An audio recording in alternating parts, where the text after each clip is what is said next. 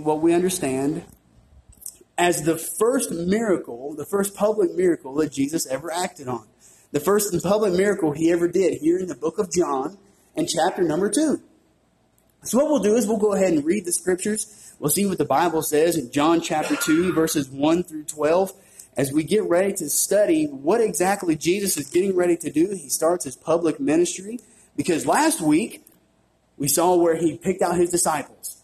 Man, he went, he started his public ministry, he got his disciples, and now they're traveling, and this is one of the first acts that he ever uh, did as a miracle, starting in verse number 1. And the third day, there was a marriage in Cana of Galilee. And the mother of Jesus was there, and both Jesus was called and his disciples to the marriage. And when they wanted wine, the mother of Jesus saith unto him, They have no wine. Jesus saith unto her, Woman, what have I to do with thee? Mine hour is not yet come. His mother saith unto the servants, Whatsoever he saith unto you, do it. And there were set there six water pots of stone, and after the manner of the purifying of the Jews, containing two or three firkins apiece, Jesus saith unto them, Fill the water pots with water. And they filled them up to the brim. And he saith unto them, Draw out now, and bear unto the governor of the feast. And they bear it.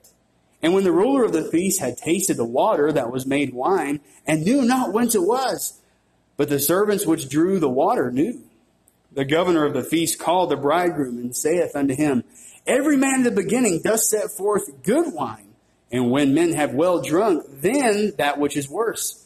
But thou hast kept the good wine until, excuse me, until now. This beginning of miracles did Jesus in Cana of Galilee. Notice that phrase, verse number 11. This beginning of miracles did Jesus in Cana of Galilee and manifest forth his glory and his disciples believed on him. After this, he went down to Capernaum, he and his mother and his brethren and his disciples, and they continued there not many days. Our Father, Lord, again, we just want to love you. We want to praise you. Lord, I pray that you would just uh, give us wisdom and clarity as it pertains to this scripture tonight. Lord, I ask that you would just help us uh, to hear from you. Help us to have open hearts again and open minds. And Lord, I ask that you would speak to us. For it's in your name we pray, and in your name we ask these things. Amen.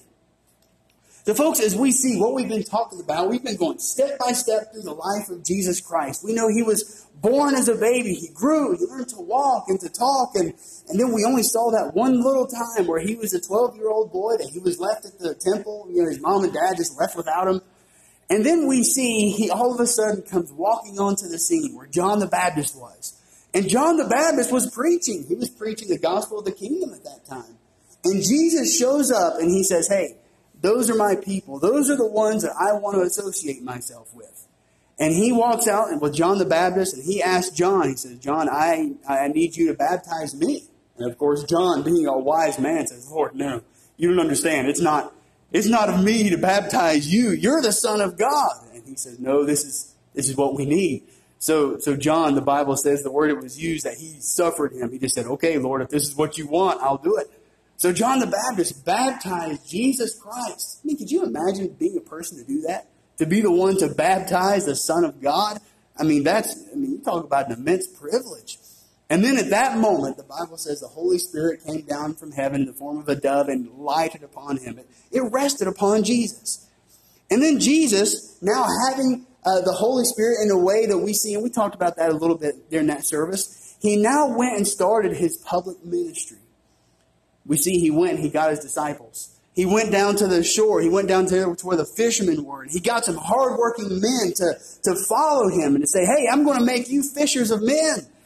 And then, now that he has his disciples, and we studied what a disciple of Jesus was, now he is getting ready to show himself for who he is he is now ready to show people, hey, I'm the Messiah.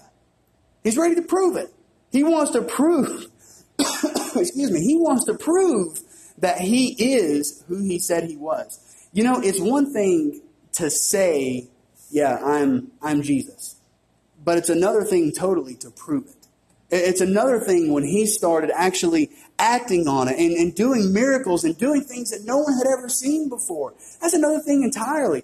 Did you know there are people, even in our day, that have tried to say, hey, I am Jesus. They've tried to say, hey, I, am the Messiah. And at the end of it, we know they're just, they're nuts. You know, they're, they're lunatics, right? But they, they tried to say that. It's one thing to say it, but it's another thing to prove it. And that's what Jesus is getting ready to do here. So here, Jesus and his disciples and his mother, we know they were already together at this point. They were invited to come to this wedding. They were invited to come to where evidently it was someone maybe they all knew. So they went there, and if you understand the, the feast of those days, it wasn't just like a you know an hour long thing that we would go to like we do today. Man, a feast, it was a big deal in this day. And you know, so they got to this feast, and something kind of odd happens. Have you ever been to any kind of meal with a big group of people and then ran out of food? I mean, you know, maybe it's an American culture thing. Maybe we just have, you know, maybe because of the abundance that we have. I don't know. But if you, when you go to Thanksgiving dinner, right? Usually at the end of it, you're dividing up everything that's left between everyone there. Okay, you know, here's here's three unopened bottles of Coke. Your guy's going to take these. You guys are going to take the rest of the turkey. You guys are going to take the potato salad. You're dividing it up. But here in this scripture, the Bible says in verse number three, and when they wanted wine, want in the sense that they needed some, they were in want of it. They ran out. This is something that they were in need of. And that's, if you ask me, that's kind of odd. I mean, how, how could you run out of something when you're preparing this feast? That's not something normally we run into. So Mary, she comes to Jesus and says, Jesus, look, we have this problem. We need you to fix it. And you know, the first time I read this, it kind of struck me what Jesus' answer was. Notice what Jesus said to Mary in verse number four. Jesus saith unto her, now again, this is Mary, this is his mom. Jesus saith unto her, Woman, what have I to do with thee? Mine hour is not yet come. I thought, I read that and I thought, what? Well, why, why would Jesus say that? Mary comes up to Jesus and says, Jesus, we have this problem. We need you to fix it. And Jesus' answer was, Woman, what have I, what have I got to do with you? You know, my, my hour has not come yet. What, what do I have to do with this situation? And I'm thinking, that's, that does seems kind of out of character almost a little bit for, for Jesus to say something like that. And you know, it was, it was a very intriguing statement. And I want you to remember that because we're going to come back to it. We're just going through the passage for a minute. So he, he answers in this odd way, and then Mary, she gives all the servants some of the best advice anyone could ever give to anybody. She looks at the servants and says, Whatever he says to you, do it. I mean, some would say, oh, that was a political answer. Let me tell you what, that's the best answer anyone could have ever said. Whatever this guy, whatever the Son of God tells you to do, you do it. And so that's what they did. So Jesus, he proceeds to fix the problem. He tells these servants, he says, hey, I want you to get these six pots, go down, fill them up with water. The Bible says they filled them up to the brim. And then they brought these pots of water back in. And then the, the master of the feast, the guy that's putting on this whole feast, they go and they give him drink. And the Bible says that he didn't know what this was. He was still thinking it was going to be water. But see, if you look at verse number 9, when the ruler of the feast had tasted the water that was made wine and knew not whence it was, but the servants which drew the water knew, the governor of the feast called the bridegroom. He didn't know what had happened, right? He didn't know that Jesus had already done this miracle. He didn't know. So he tasted this and he thought, man, this tastes so much better than all the other stuff we've already had. Where did this come from? What happened? You know, normally, and this was his statement, he said, normally, you give all the good stuff first, and then you wait and you give all the, the, the worst tasting stuff later. You know, you get put the best stuff forward, but you know, why did you guys save this for me? Well, or excuse me, why did you save it for the last? And so it was something they knew that was so much better. He didn't know. But the servants that drew the water, they saw that something had happened. They saw something that didn't make sense. Hey, I just went down and filled this pot up with water, and there's not water in there anymore. How did that happen? Right? I mean, have you ever just filled up a cup and then all of a sudden it's sitting there and it's something totally different? And notice what the verse number 11 tells us. This is the whole point of what Christ did here. This is the point. Don't miss this point right here. This beginning of miracles did Jesus in Cana of Galilee and manifested forth his glory. That's what he was doing. Listen, he didn't act out this miracle because the people were thirsty. Okay? He, didn't do this just because you know, it was some kind of neat little party trick. Jesus Christ wanted to show his glory. He wanted to prove to everyone there that he was who he said he was. And he answered that even to his disciples. Look at the second part of verse 11. And his disciples believed on him. See, there again, it was one thing for Jesus to start saying, I am the Son of God. Hey, it's me. I'm the Messiah. That's one thing. But then to do something that no one else could have done and to prove his power, that's something totally different. And folks, that's what Jesus was getting ready to do here. So what we want to see here out of this passage, we're going to take a few minutes and we're going to answer some of these questions about how we need to be looking at Jesus Christ and his power and trusting in him for his power. Folks, number one, I want us to see this, and this is a very interesting thought, the way Jesus answered this. I want us to see the position of Jesus Christ himself. I want us to see his position. Here's what I mean there. Look again at verse number three. And when they wanted wine, the mother of Jesus saith unto him, They have no wine. Jesus saith unto her, Woman, what have I to do with thee? Mine hour is not yet come. And I thought, again, I, I, I read this answer and I'm thinking, why? Why would Jesus talk that way to his mom? Why would he say that? Why would he give that answer? And folks, there's two parts to who Jesus is. We know that Jesus Christ is A, a hundred percent man. He was man. He had a body. He had a physical mother. He had to be born. We talked about it. He had to learn to walk. He had to learn to talk. He got hungry. He got tired. He was 100% man. And thus, he was the son of Mary, physically speaking. Now, we know he was the son of God, but physically speaking, he was born of the Virgin Mary. But on the other hand, he was still 100% the God Almighty. This was him. This was God in the flesh. This was the God in all his glory veiled in a body. And I believe what's happening here is giving us a clue to who he is as it relates to his relationship with Mary.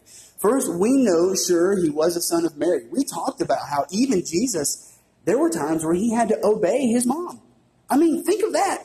The Son of God had to obey someone that was, let's face it, was a sinner. He had to obey someone that was inferior to him, that was, uh, that was created by him. He had to obey that person. The Bible says specifically that he was subject unto his parents. Now that Christ is grown, he's a man, he's starting his ministry. In this passage, he is now portraying himself as God. He's portraying himself as master, as Lord, as powerful. So what's happening is I believe Jesus is very tenderly yet firmly showing Mary who he is.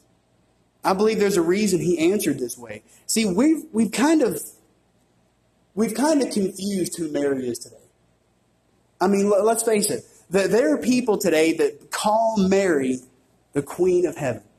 That's a title that some people would give her. Some people call her Mary, Mother of God.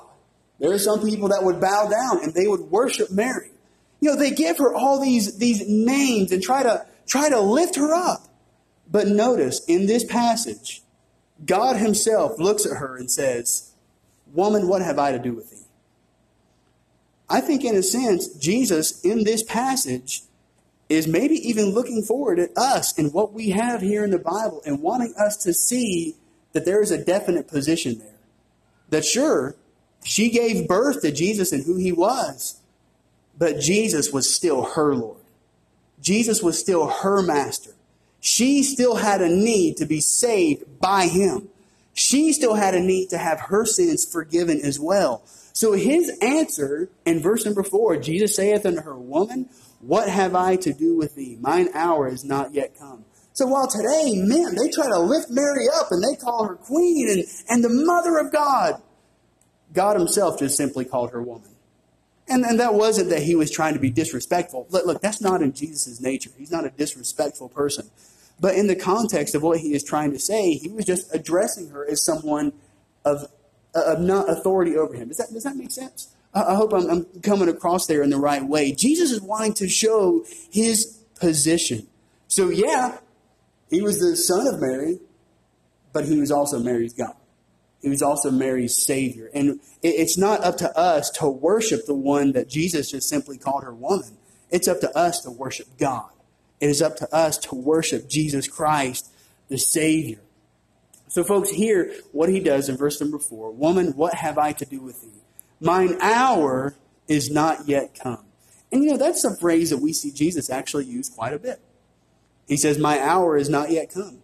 Or when he's getting ready to go to the cross, he talks about the hour is coming. He's talking about that day, looking forward to when he is going to die on the cross. You know, that was his whole purpose.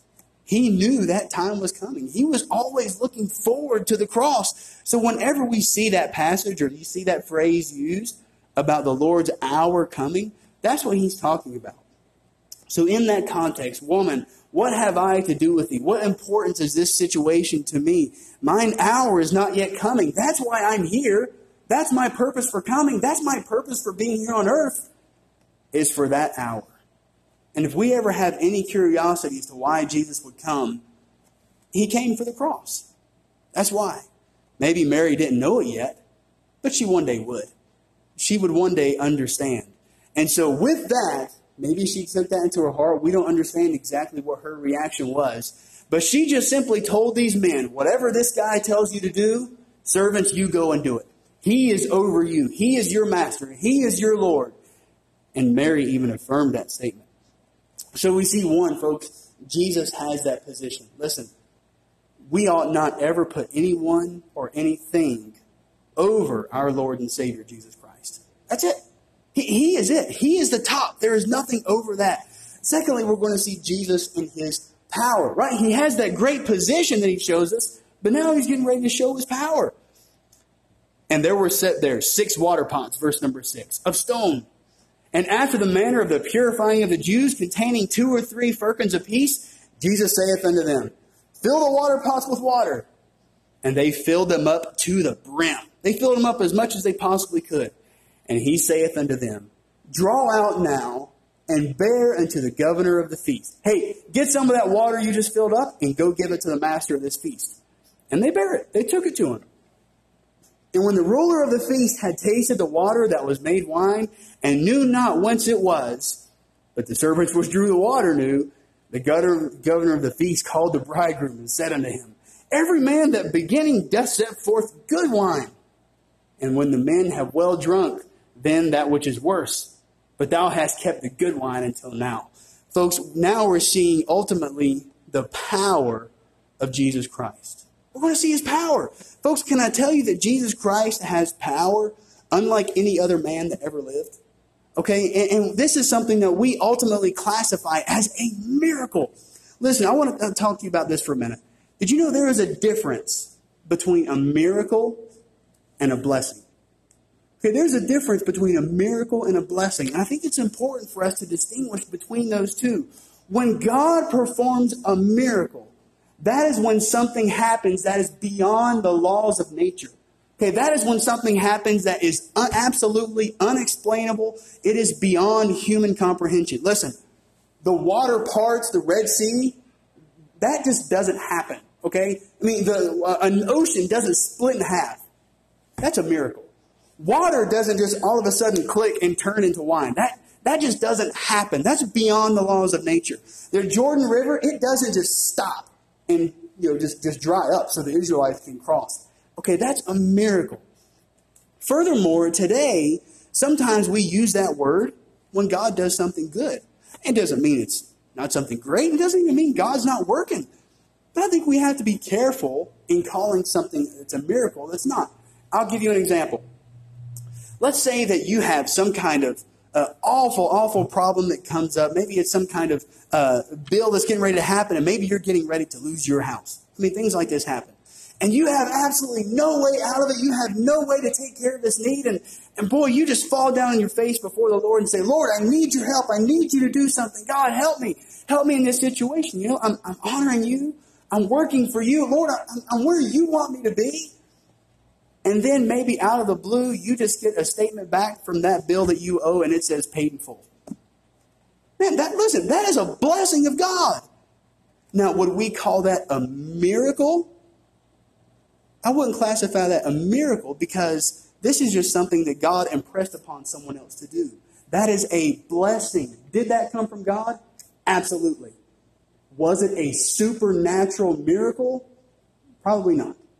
See, do we see the difference? This is something that we would call a miracle that could only come directly from the power of God Himself. But when God impresses upon me to do something good for someone, or He directs me here, or, or someone does something good for me out of the blue, and I get a blessing that way, that's what we call a blessing. So there's a difference between the two. And I just want us to make sure we see the difference there. Here, Jesus performs a miracle. This is something no one else could have done. Okay? There are other people that can be blessings to one another. Folks, I've had people be a blessing to me in ways that, that that's just absolutely overwhelming. I mean, things have happened. I'm just thinking, wow, that come from the Lord. Thank you for being used of God. Thank you for doing this. And, and there have been people to be a blessing to the church. Man, they've done things for the church. They've done things for God. And man, that's wonderful. But you know, we can do things for one another. That's things that come from us. That's when God uses us. A miracle can only be done by God Himself.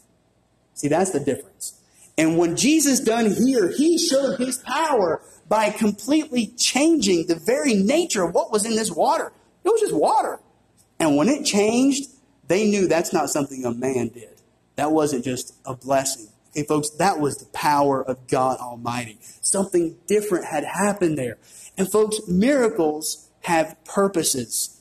Okay, miracles have purposes. And sure, Jesus was fulfilling a need, but if you ever notice God, when He does something, it's usually because He's got something He needs to prove or something He needs to accomplish. In this story here, or in this, it's not really just a story. Boy, this happened. This is history. He needed to show His disciples that He was God. He needed to show his glory.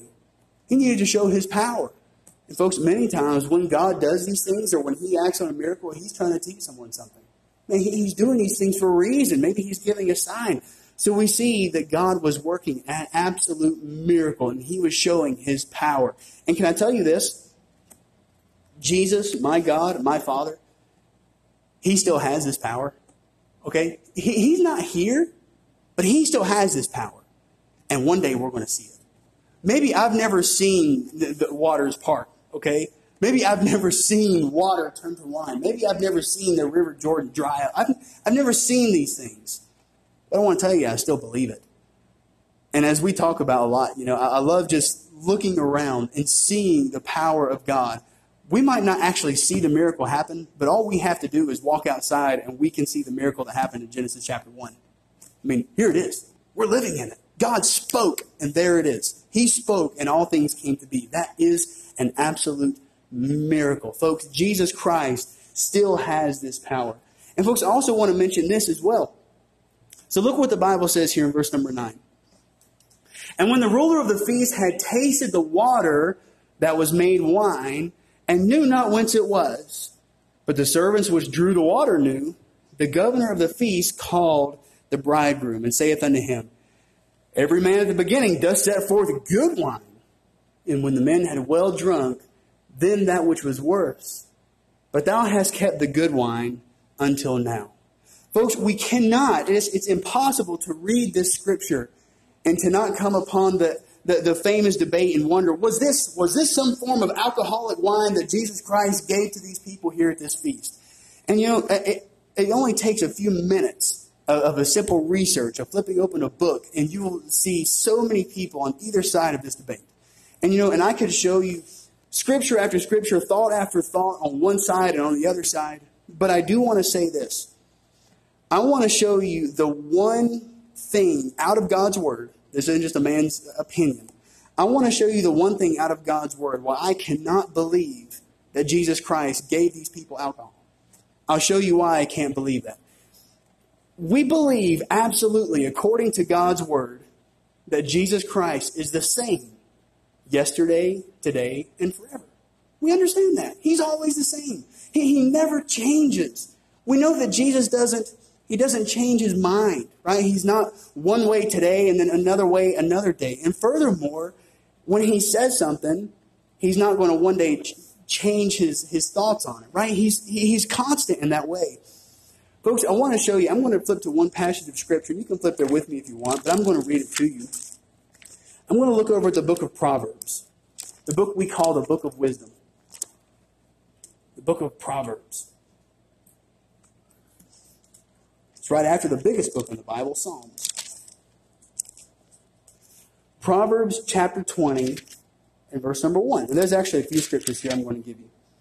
Proverbs chapter 20, verse number 1.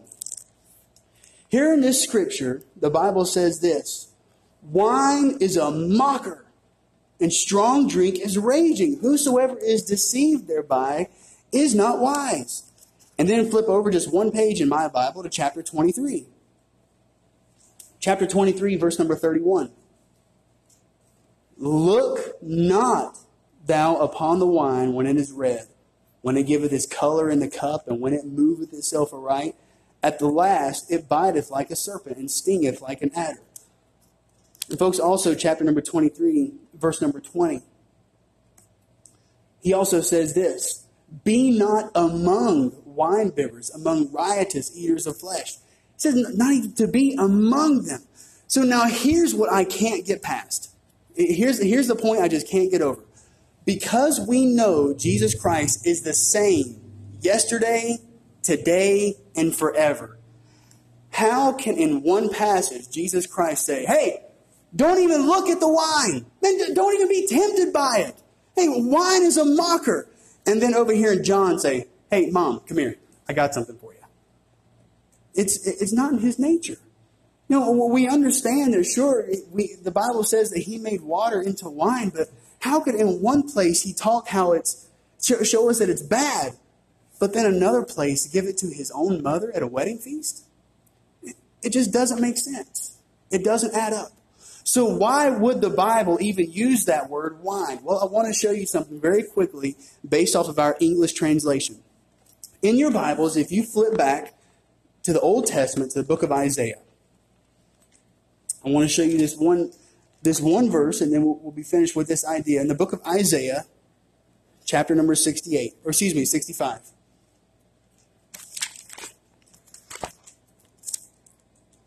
Isaiah chapter number 65.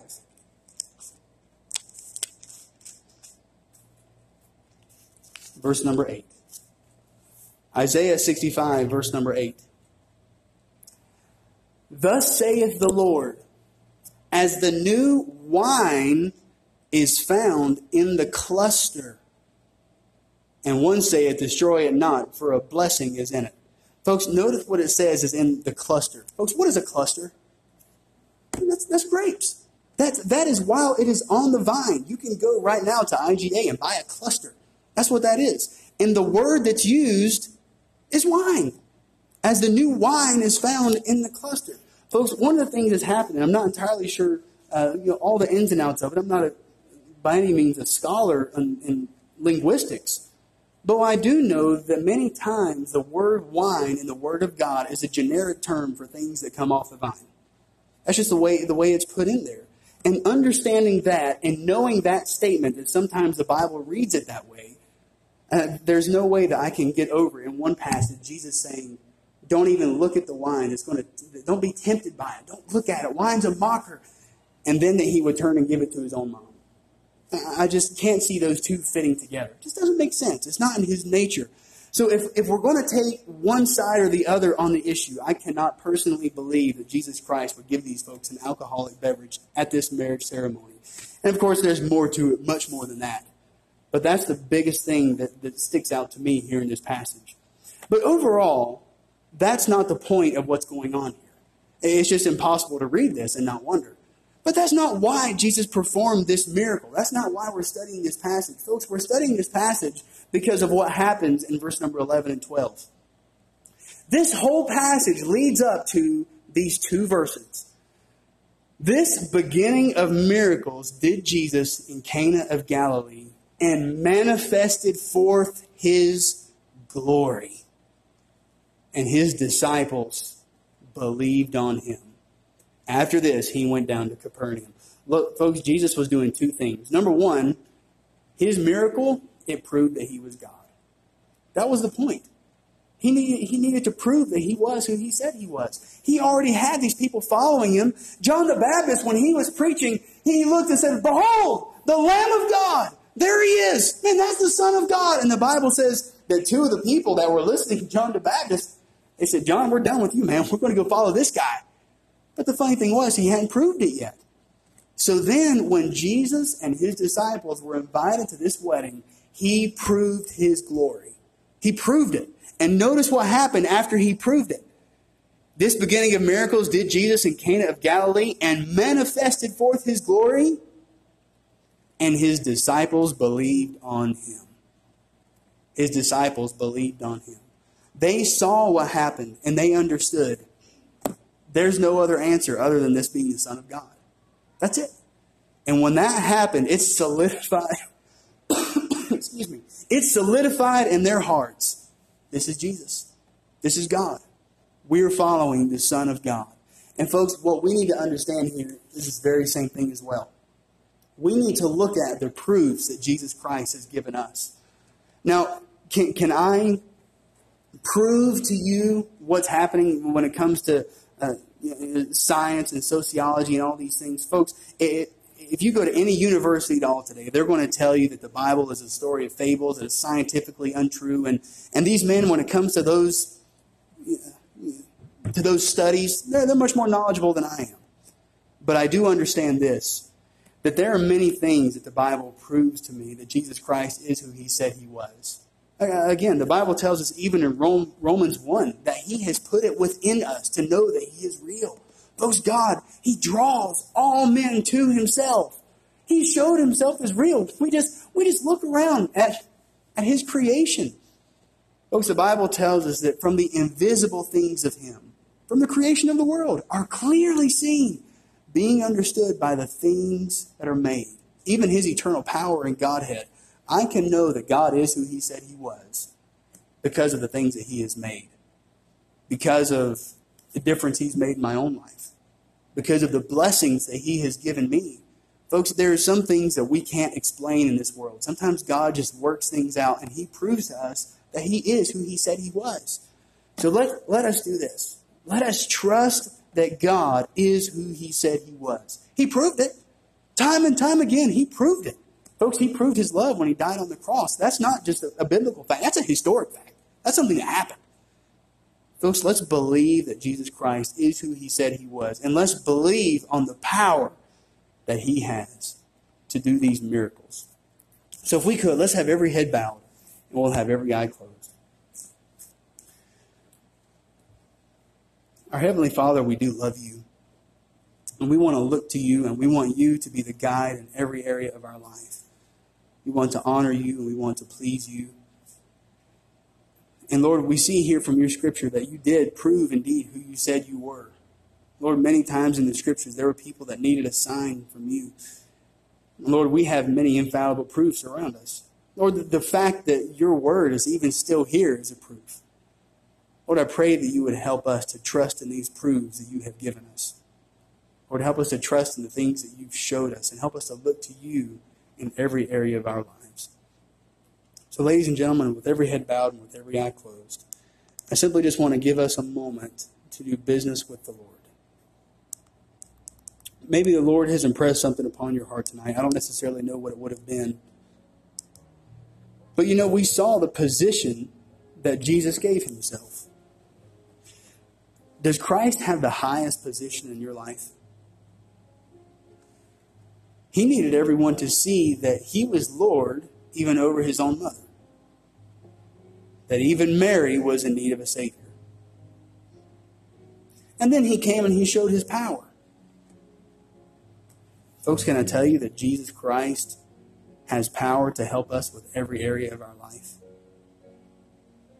We might not see some kind of supernatural miracle, but boy, he still has that power and He can still affect every area of my life.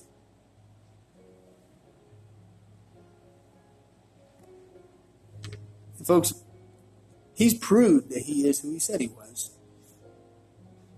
Again, we might not see the miracles, but man, there's proofs all around us. We just simply need to look. We just simply need to look.